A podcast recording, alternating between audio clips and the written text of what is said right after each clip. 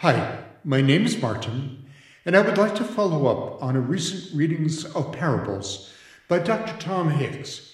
He read the parable of the lost coin, the lost sheep, and also the prodigal son.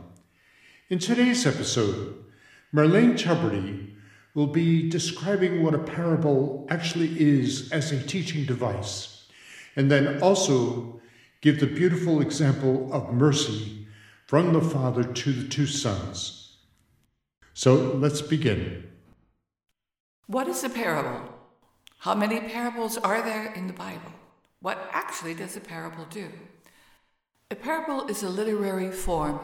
It is a simple story that is used to illustrate a deeper meaning, a spiritual lesson, or a moral lesson.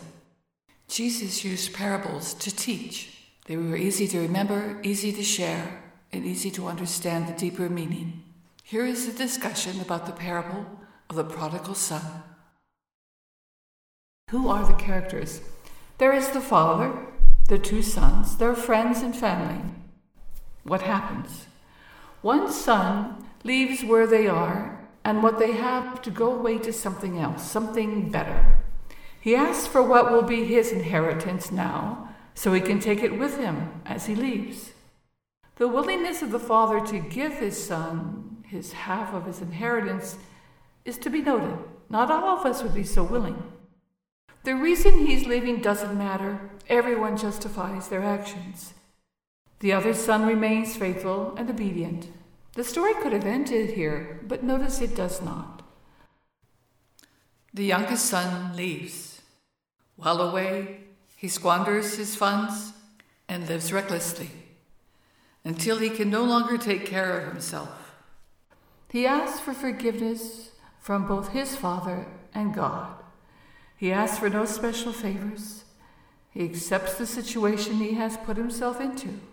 He asks for God's forgiveness and says he will go to his Father and ask for his forgiveness too.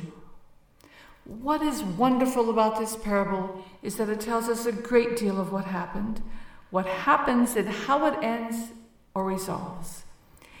He leaves and goes back to his land, and when his father sees him in the distance, runs to embrace him and welcome him home, welcome him back.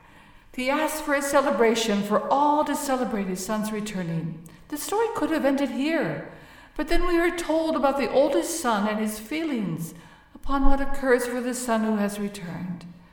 I think all of us understand his feelings of objection to the welcoming actions of the Father. We see the Father concerned for his oldest son and reaches out to him to understand his joy of the brother's return and to celebrate with them. What about a deeper spiritual meaning of the parable? What are we to take away from this parable teaching to teach us more about the message?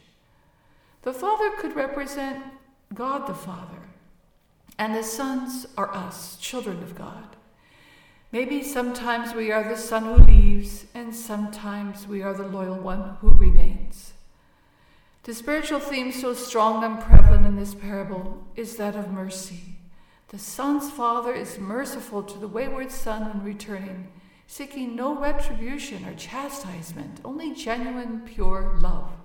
He still loves his son who has been with him all this time and considers him already acknowledged his heir and loving son. We need to be like the Father. His love was unconditional. Our love should be unconditional.